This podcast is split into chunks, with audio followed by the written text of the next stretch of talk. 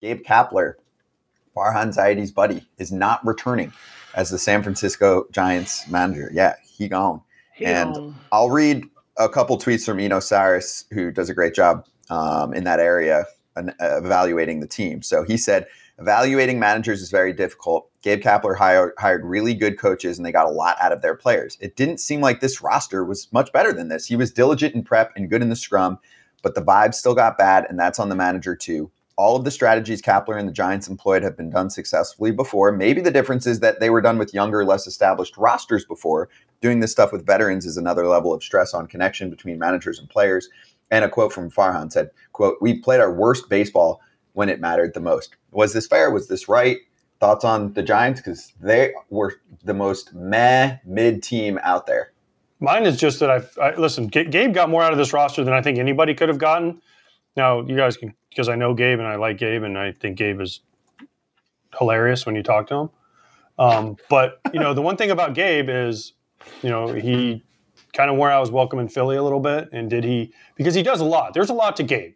I mean, listen, he's a, he's a great guy and he's one of a kind. But there's a lot to Gabe and what he does and what he brings every day. But you know what he's bringing. like, True, knew but but there's also a, there's also something to be said for the manager not being the show, right? Like t- taking the field in like a skin tight shirt, you know, with his perfect beard and his sunglasses, and that's not fair though. Uh, it's not. We but listen, superstars. Kratz, Kratz, back me up. They didn't do anything at the trade deadline either, which was a problem. Yes. Kratz, back me up here as a player though. When your manager becomes too much of a thing, players talk and they say, "What the fuck, dude? Our manager needs to just let us play. He needs to get out of the way. He doesn't need to be in." It's a thing. Now, it should it be? Probably not. But Kratz, I think you'll back me up. This is a thing. Why why should it not be? Like the game is about the players. It's not about the manager. It's not about how fit and ripped he is. Skip Schumaker could do the exact same thing down in Miami. You never see all the same gimmicks. Now, this is why I think Gabe is going to have a tough time staying at one place for a long time because just his vernacular and his like just his aura about him is to me looks exhausting over 162 days. It seems like has anybody come out and said, you know, oh man, you know, I just love playing for this guy because you know, are you really playing for him or are you just biding your time until he decides you're in or out of the game? Like how what kind what kind of like, oh, you know, I've built up a rapport with him like he's going to let me out there. Like unless they don't have someone else to platoon at your position, you're never going to solidify your spot on his roster based on how the organization, I know it's not just him, but how they deploy their players. And to me, AJ's exactly right. AJ's exactly right in the sense that there is a scent, there is a aspect of it is all about look at me with Gabe. And that's why it, I feel like it didn't work in Philly. Yes, he had some of the most awful Septembers as a manager because he killed his teams. But and you kind of saw that with the Giants here. I expected that to happen the year they won 100 and some games, but it didn't. And to me, it's not a sustainable way to approach a roster full of men. It just feels like you're kind of you kind of have a roster full of like, you know, robots that are out there, and I'm just going to deploy my robots in whatever way I feel like. It- but, he's not no- the only one that does that. His GM No, but does he- that too. But he, true. But before we get to Al, did you guys see the pitching change he had with Brebbia? Where he's like Oh. trying to oh. point, and Brebbia's like holding his arm down, and he's like, no. And then they like almost like got into like, and then Bre- knocks Brett. It was like the weirdest pitching change. But did you I've see never that? I'm pretty sure it was a joke because I looked more into it and I asked some people. Brebbia, if you watch it, put the ball in his pocket, and he told Gabe to get the ball out of his pocket instead of handing it to him.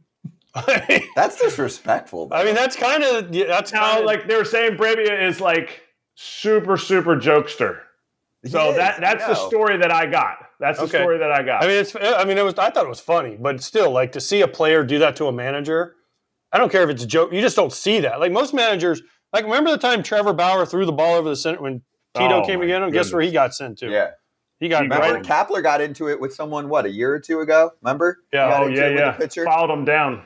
Yeah. Yeah. So there, shit's gone down. I just think it's such a mid roster. So let, yeah, us talk course. about this. Of course, let's ask Al what if he would have fired Gabe. Yeah. Al Avila, former Tigers general manager, joining us right now. A lot to get to with Al, including Miggy's awesome farewell. But Al, let's start there. I mean, there were some moves made this weekend. Gabe Kapler let go by the Giants. If you were running the Giants, is that what you would have done? Or would you have said, mm, our roster's not really there yet? Well, to be fair, I, I don't. I wasn't following the, the, the Giants all that close this year, but um, obviously, after all the years that I have been uh, in Major League Baseball, uh, I, I, can't say that Gabe was my kind of manager. No. Um, so I, am assuming they made the right decision. Uh, you know, the manager position is a very big position. It, it's it's you know I know that there's managers like Jim Leyland will play it down because he's so humble that um, you know that uh, he, he, doesn't see himself as you know a big reason of why the team would would win. But the manager do, does have a big a big role to play, and um, so yeah, I, I, I do believe that they make the right decision in in making the manager change for sure. Why did you feel? Why did you say that you don't feel like Gabe is one of like your type of managers? Because we kind of were discussing well, this as you were coming. I would on. say that every every I was overhearing everything that you guys were talking about, and that's kind of been him through his career. And so, you know, we all have personalities, and you have to be able to know and get along with it. You know, like perfect example, the Mets. You know, just let Buck Showalter go. Buck Showalter is is is is probably a Hall of Fame manager, uh, one of the best managers that, that has managed uh, the game. Uh, why would they do that? Well, probably because the personality with David Stearns may not match with Buck Showalter, and, and so that's the general manager's prerogative. Um, plus, also, uh, you know, and again, maybe in, in, in San Francisco, you know, there was issues maybe with uh, player communication and the way that he managed uh, managed them. Um, you know, to your point, uh, what happened was you know the pitching change and you know the pitcher making a joke, putting the ball in his pocket. That just doesn't happen. It shouldn't happen. You know, so that that to me, yeah, that's a little disrespectful, and that's on the manager really at the, at the end of the day. Al, would you say you were? I mean, obviously you you know started a long time ago, so I'm assuming you're going to say you're more of an old school guy. You're not a. I know you believed in analytics and you did some analytical stuff, but Gabe was heavy, heavy analytics with Farhan. So if you are hiring a manager today, what what are you looking for? Because Buck is an well, old school guy. He got let go, right? Gabe New School, he got let go by a new school organization. So just depend on the GM or the president of baseball ops who you hire and how you can communicate. And, and, and that's that's a good point because it really doesn't have anything to do with am I an analytical guy or an old school guy. I'm an old school guy. I basically changed the entire Detroit Tiger organization and brought in analytics and brought in analysts more so than you could imagine. Uh, and even on, at, at, player development, most of the people that we hired were guys with combination baseball analytics. And I'm an old school guy. I, you know, I, I came to learn analytics late uh, in my career.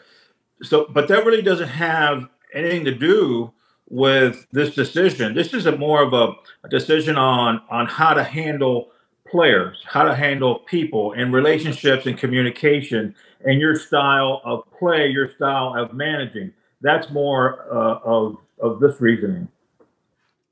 The situation with Counsell and Stearns. Obviously, Counsell's still in the playoffs. Stearns is now the new GM slash head of president, whatever his exact role is. Have you ever seen a situation like this where a guy is currently successful as a manager on a team? and yet a team hires somebody that was his original boss is thinking or maybe we're just putting words in his mouth but could be poaching that manager away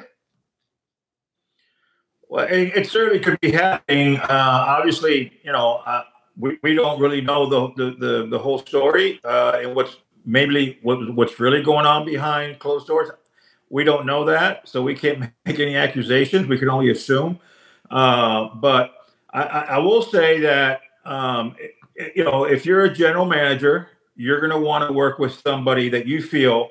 Uh, and to his point, and I saw his uh, his interview because I feel the same way, and I've always said it. The the field manager, you have to work together with him as a team. and, and it's teamwork between the general manager and the field manager, and and those personalities have to have to mesh. Number one, you have to have. Um, I, I, can't say you should be able to see eye to eye on every little issue because really sometimes that's not healthy either. But you have to have mutual respect for each other. You have to have good communication. You have to be able to trust each other in that sense. So, you know, for a general manager, it's very important to have somebody in that position that you know that he can get uh, be comfortable with to some degree. Who has the final say? You hire the guy you want. You guys are having these meetings right now today. Al Avila is talking to manager X. They're making their playoff roster. Who has the final say? Because you said there has to be a back and forth, but there has to be a leader in in in that meeting too. Yeah, and every team is going to be different. There are teams that, that the the front office, you know, quote unquote, the general manager is going to have the final say. I know that for a fact, and it's there. And, and there's going to be a few, and probably less today than ever before, where the, the manager will have that final say. Uh, you know, and, and growing up in this in, in, in this business, I've always taught that when you hire somebody, you hire them to make decisions and run and run it. Uh, all you can do is give them as many uh, assets, you know, or good ball players as you can, and as much good information as you can, and make your your opinion strong. And then the person you put in charge to run that field operation, which is your field manager, he'll have the final say because at the end of the day, you know, it's going to be on him, uh, as it should be. So. Uh, for me, if I'm running it, I'm going to go in there and I'm going to make my case. I'm going to give them all the information, and then we're going to come down to a good uh, let me put it this way: if he's going to come and, and, and, and put in a lineup that I know for a fact that me and my front office, there's no way that we're going to accept it, then I would have to probably say, hey, that's not going to work. Uh, but at the end of the day, if you hire the right manager and you have the right people and you have the right conversations, I think you're going to have a good agree an agreement that everybody's going to be happy with. But at the end of the day, you know, the manager is the one that's going to be on the field having to deal with all these the situations that come up, and he should know the best. Al, if you were David Stearns and you just get rid of Buck Showalter, and let's say Counsell stays in Milwaukee, who's on your short list of managers? Is it someone that we know? Because they have a kind of a veteran team with guys that are locked in, or do you go? They already tried, you know, the the young guy, the up and comer, didn't go so well. So, what's their move if you're a Mets fan? Well, there's a lot of good candidates. Okay, I, you know, it's hard for me to tell you. Actually, I would, I would, I really wouldn't want to go out there and just give you some, a couple of names. But you know, to his point, to say they're going to do a wide net uh, search, which you know, I've, I've been through those, and it's a good idea because number one, there'll be guys out there that you don't know too much about that you get to know more about. So you get to know more about different organizations, different people. And when you talk to that many different guys and, and ask all these questions, you get a lot of information. So to, to, to a certain degree, you know, that's that's part of the reasoning of making a wide search because you're going to get a lot of information from a lot of different organizations uh, and and a lot of good minded uh, guys guy you know guys with good minds. So that in itself is a good process to go through, whether you mean to, you know, to really go through it and find your your your candidate that way or not. Uh, so I just want to make that statement. But at the end of the day, there's enough guys out there, whether you want a veteran guy or you want a young guy that maybe it's not as well tested yet. But being in New York, you better find a guy that has the ability to face the media every single day, to face the scrutiny and criticism every single day because that's part of the job. It's a big part of the job. It's a and so you know in that sense you better get a guy that is very mature. He might not have the most experience maybe uh, on a day to day on the field, but you better have a guy that not only can handle day to day baseball ops, but you better have a guy that can handle the day to day criticism, the media, and everything else that comes with it. That's the way I look at it. Uh, you know, I like, you know, I have guys that uh, I've interviewed that I haven't, that I didn't hire, but I thought that would be very good managers. And, you know, the Angels have one in Phil Nevin. I love Phil. I think he's an excellent uh, judge of character. I think he's an excellent judge of talent. And I, and I think he's a good leader. Uh, Mark Kotsay, another one. You know, now both guys have jobs, so I'm not, I'm not, uh, you know, uh, lobbying for any of them, but I'm just giving you examples of good baseball guys that have been around the game, played a long time, and know the game and know the players and know how to how to how to lead men. So uh, you know, that kind of personality is what I'm looking for. So you're saying the White Sox shouldn't have hired Chris Getz without interviewing GMs? Okay, thank you all for agreeing with the world. But now let's get on to more important matters. Because listen, the White Sox could have interviewed everybody and found out the philosophies of all 29 other organizations. Said they didn't interview anybody, and they're in the same rut. But that's I digress. Now, the Padres. The Padres are probably the biggest disappointment in baseball this year. How much as a GM, if you're AJ Preller, do you put on Bob Melvin and say, "Listen, Bob, you, you didn't lead these guys. Yes, they finished." over 500, but everyone was talking about them going to the World Series because of the way they finished beating the Dodgers last year. So, as GM, do you go to your manager and say, "Hey, we got to be better"? Well, that's a, that would be hard uh, for. Um, let me just reverse it. It would be hard for a manager to go to his GM and say, "Hey, I want better players or more players," because they certainly had their pick of the litter there. Um, but at the end of the day, you know, the uh, the manager may not have. I not, and I'm not going to pretend that I know what's going on with the Padres because I don't know. I'm on the outside, but just you know, watching and reading, you know, it gives you the impression that the manager's hands may may be tied. Uh, and not be able to run it the way he wants to. And we just talked about that, you know, as far as who has the final decision on certain uh, on certain situations, whether it be the you know the roster, the lineup that day, um, you know, or even pitching moves. So his hands might be tied to the point where he can't manage to the best of his ability because it might, you know, the, the directions that are coming from the top. So, uh, you know, that's probably the situation, but I couldn't tell you 100%. Now, in saying that, it also seems like there's a disconnect between manager and general manager uh, in that, uh, again, the communication and the trust back and forth and, um, and, and that and that kind of thing. So, um, you know, there's probably a lot of blame to go around. All right, Al, are you trading Mike Trout if you are the GM of the Angels? Well, you can't trade Mike Trout. Number one, he's got a no trade clause. He's already said he's not going. He's not going anywhere. He he has said that. Uh, he's come across saying he's going to be get, getting ready for spring training next year. Um, Oh, you just took me. Oh, so there he is. So he, you know, he just said he's going to get ready for spring training next year. He doesn't want to go anywhere, and um, and so I, I it's going to be it would be impossible to trade a guy that doesn't want to be traded. Number one. Number two, if if you did have the possibility of trading him, it would be very very hard. And here's why: he's been injured just about every year. I mean, he's played half his games he's still I think he's he still has seven years on his contract at obviously at a high dollar amount. So even if he would be willing to be traded and that you and you would find a, a buyer, you're going to find a buyer that's going to want you to eat a lot of that contract. Uh, I, I, would say at least 30%, just based on his injury history, you wouldn't want to pay him that full amount. So, um, you know, you, if you're going to get anything in return, you're going to probably eat up a lot of that contract. So those are the caveats that would come with that. But I don't think there's any way they're going to trade him because he's come out saying I don't want to be traded, and he's got no trade uh, clause. So now, in saying that, obviously there's certain incentives that players can get that maybe change their mind. But in this case, I think Trout's pretty well entrenched uh, in Anaheim or, or, or out there. But he, he said he wants to have that meeting. He said at the end of the season he wants to have this meeting. And he comes to you and says he wants out because I know he wants to win and he comes to you and he says, "Listen, Al, like I really want to win. Like I, I want out of here. I don't want to make this well, public, but if yeah, you don't no, get me out of here, I, I, get you. But the thing is, he's had those meetings every year for the last I don't know ten years. It's the same meeting, and he even come out and said it himself. I've had these meetings every year, and he's the first one that tries to shoot down every little uh, gossip that is out there. You know what, what I call um, uh, I, I guess, false information that he wants to be traded. He's been shooting that down for years, and this year is no different.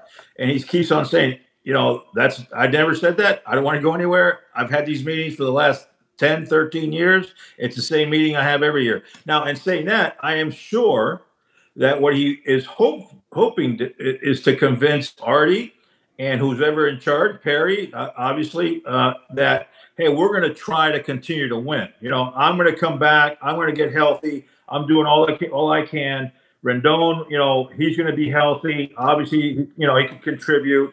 Um, you know, he's going to want to influence ownership to do the most, the best they can to put together the best team possible going into next year. That's what I think he's going to do, or he's going to, or part of his meeting. So you want him to say it with his chest, be like, "I want to get the fuck out of here."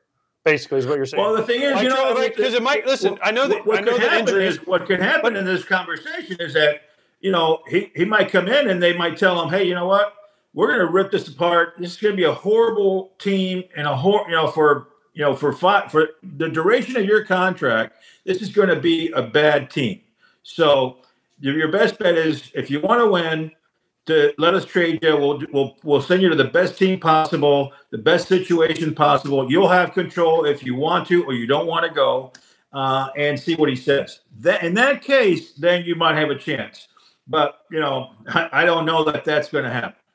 Okay, so let's go to somebody that you did trade for that you found a way to trade for, Miguel Cabrera, when you're with the Tigers.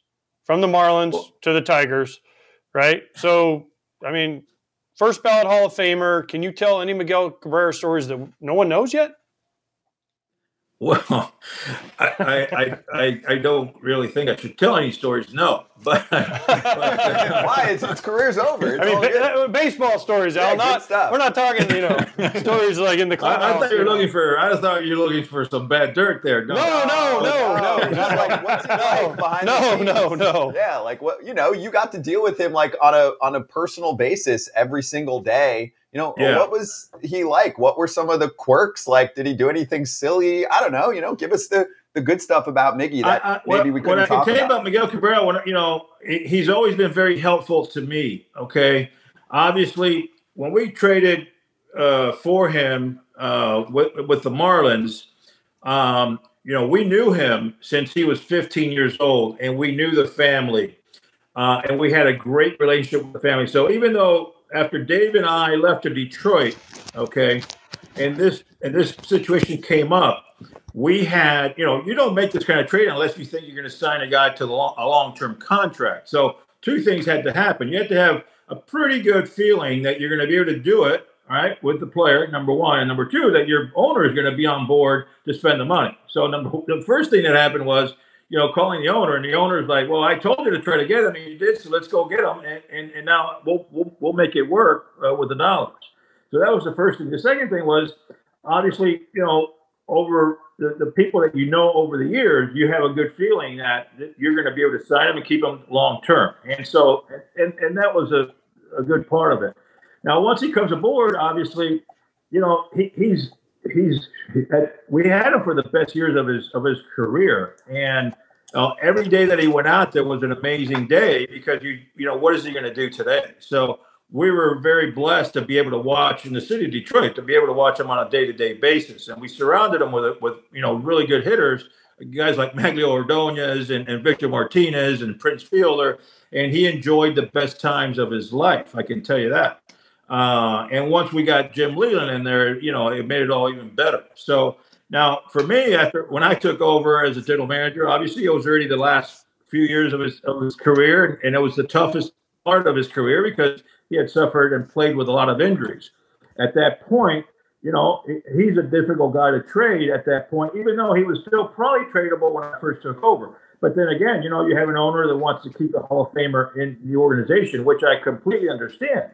Now, to, to, so one good thing I can tell you about Miguel is during those tough times, he was very helpful to me and very helpful to all the players that came through the system that we were throwing out there to see, you know, who's going to be sticking around, who's not going to be sticking around. And um, he was always very gracious to the, the young players, especially the, the Latin players.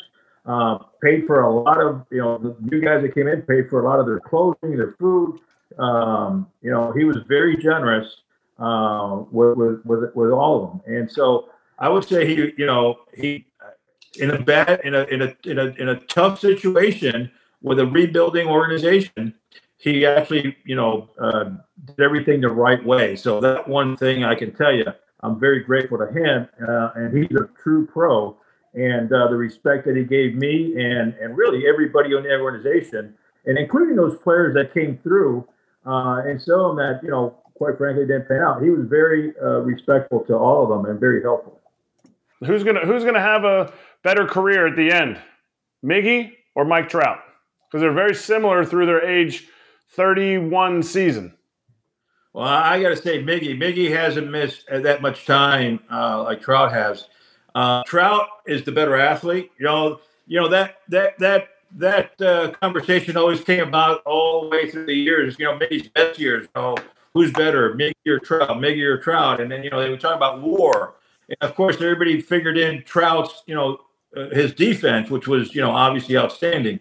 You know, Miggy could have probably been a much better defender because he had great hands, a cannon for an arm. He had, you know, he had smooth footwork and all that. But obviously, because of his injuries, it didn't allow him to probably, probably stay in shape. Uh, you know, you have a, you have different types of workouts, so he put on a little bit more weight. So that caused him obviously to move from third base to first base, from first base into DH. Um, you know, it, but Miggy played throughout year in year out with injuries that I, I know that were very painful. I saw I saw the black and blues, and I saw and some of them were really deep. Um, where you're where you're wondering how's he doing it, you know? And so he played through injuries and and and just stay on the field um, and you know helping the team win. I, I that's why I give the edge to Miggy.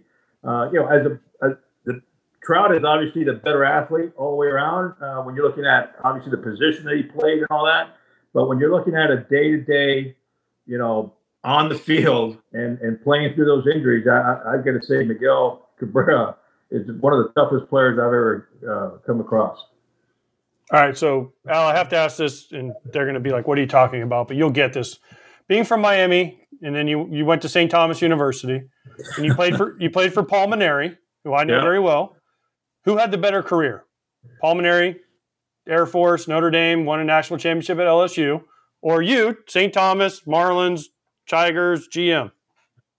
Well, I got to say, they're two completely different uh, careers. Because, Would you switch know, though? Would you switch with them? Apples and oranges.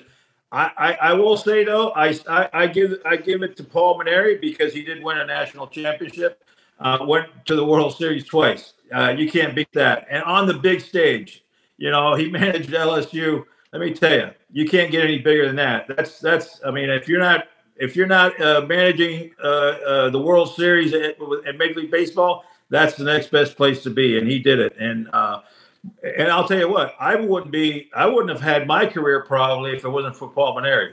He ended up hiring me at St. Thomas, and now I did work for free, and he'll tell you that for a long time. Guys today won't work for free and uh, but uh, but I learned there. I learned a lot there. Uh, him and Doc Mainieri, his dad, uh, were tremendous people. You know, and it comes all from you know his father Doc. He just again love love to help guys out and girls uh, uh, reach their their potential and and their dreams. That's what they that's what these guys did. And and and he learned that from Doc, his dad. And so I got to say that if it wasn't for Paul, I probably wouldn't even have a career in Major League Baseball. So if he would have wouldn't have left for Air Force because he recruited me at Air Force, that's how long I've known Paul Mainieri. Would he have tried to recruit me at St. Thomas, and I could have played for Paul Mainieri and Al Avila? That's right. You sure you sure could have. wow, the world really missed out on Jason at St. Thomas. hey Al, great to. Uh, you got to be pretty you. smart to yeah. get into Air Force. Uh, he was all over me. Trust me. He he tried hard. I give him credit. If he would have been anywhere but Air Force, I would have gone and played for him. He's awesome. Did you have the grades yeah. for Air Force? Come on, bro. What? That's I don't know what your grades What did Bryce Harper say? That's a clown question.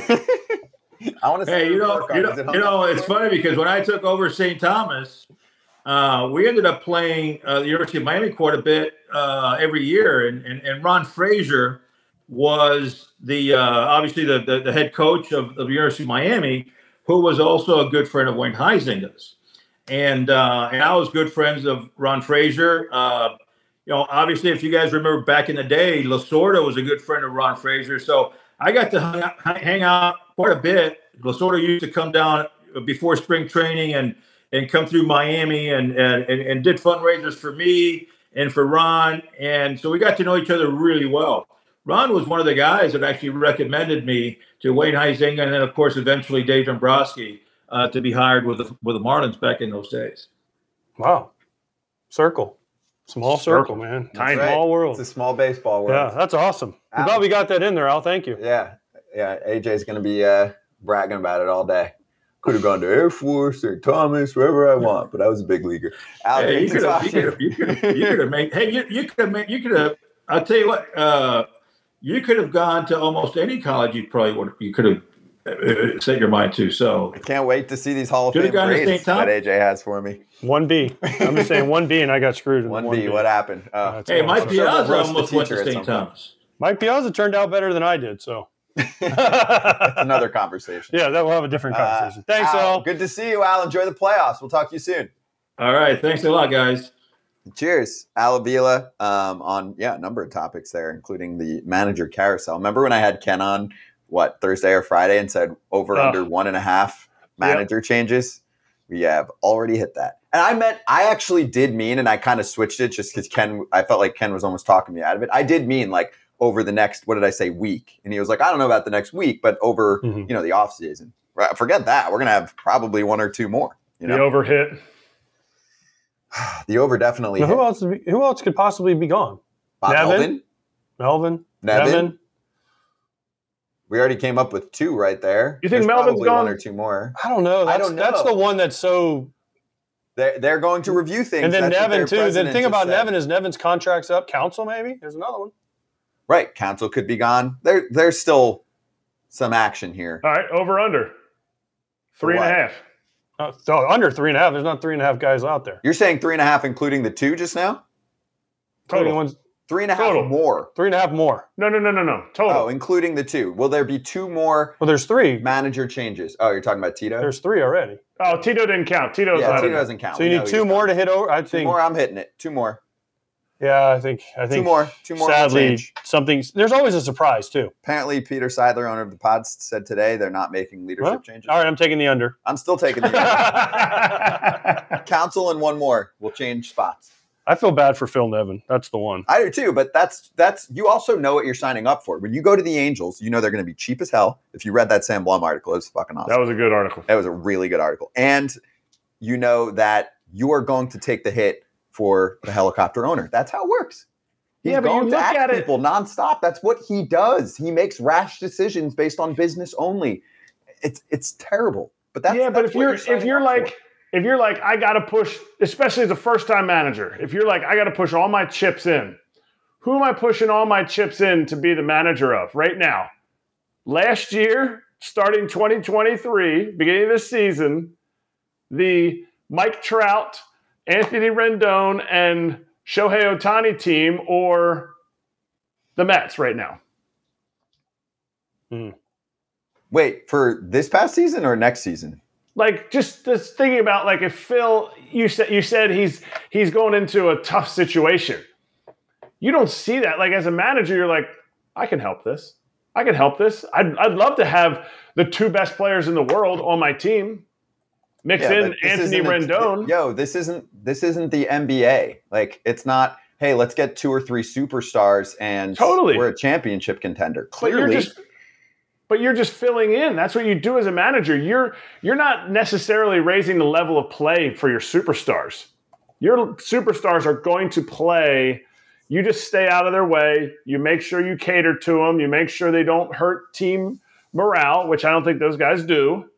But then you you just you raise the level of bench players.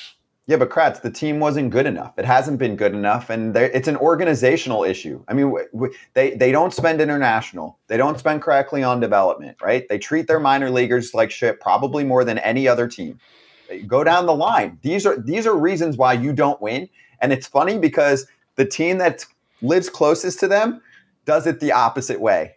And it just couldn't stand out more. And the funny thing is, it doesn't cost much to make those changes. That's what's funny too. Like for all the money that you'll pay one superstar to try and sell more tickets, like the pitching labs and hitting labs that most teams have now, right? The not allowing minor leaguers to all shack up in one damn bedroom and, you know, eat fast food every day. Like all of these things that they do and read the article because it's freaking true and it's what's been going on for 10 years. You played in the org for a second. They it, they've got a rep, dude. And and you could spend a few million bucks and change all of that and and when you won't, you're you're a fucking loser. How, That's about, what already is. You're how about all the loser. pitching? How about all the pitching labs and everything? Like if you saw Boston's, I saw them as they were making it when I was working for the Red Sox. It's unbelievable. And the Angels still have a workout tent outside of their spring training complex. A tent that's put up in in spring training where they have all their weights and everything, and dudes are in there working out. Like it's plenty fine. Like it's nothing, you know, nobody's getting injured. You can get all your work in, but they still have a workout tent, and people have these biomechanical labs that have force plates from your hitter and your pitcher with like 120 cameras in a batting cage. Like it's it it is it is quite funny. That's all I thought of when I was reading that, artic- that article last night. One more. So they're try- they're quote building a new minor or a spring training home. Haven't had any updates on anything on. I don't even know if they've broken ground. It's been talked about for a while. So their spring training home is in the minor league home. They have a minor league spring training facility Well, for their major leaguers. No, no, no. And the minor league spring training facility is in Bumblefuck in some old Giants facility that they like basically torched. And that and they're not in the same place, which is uncommon. Like the amount of dysfunction there, I you could write a book, and I'm sure there are books out Their there. books. I got one right here. The Shohei book by Jeff Fletcher. Oh my gosh! Um,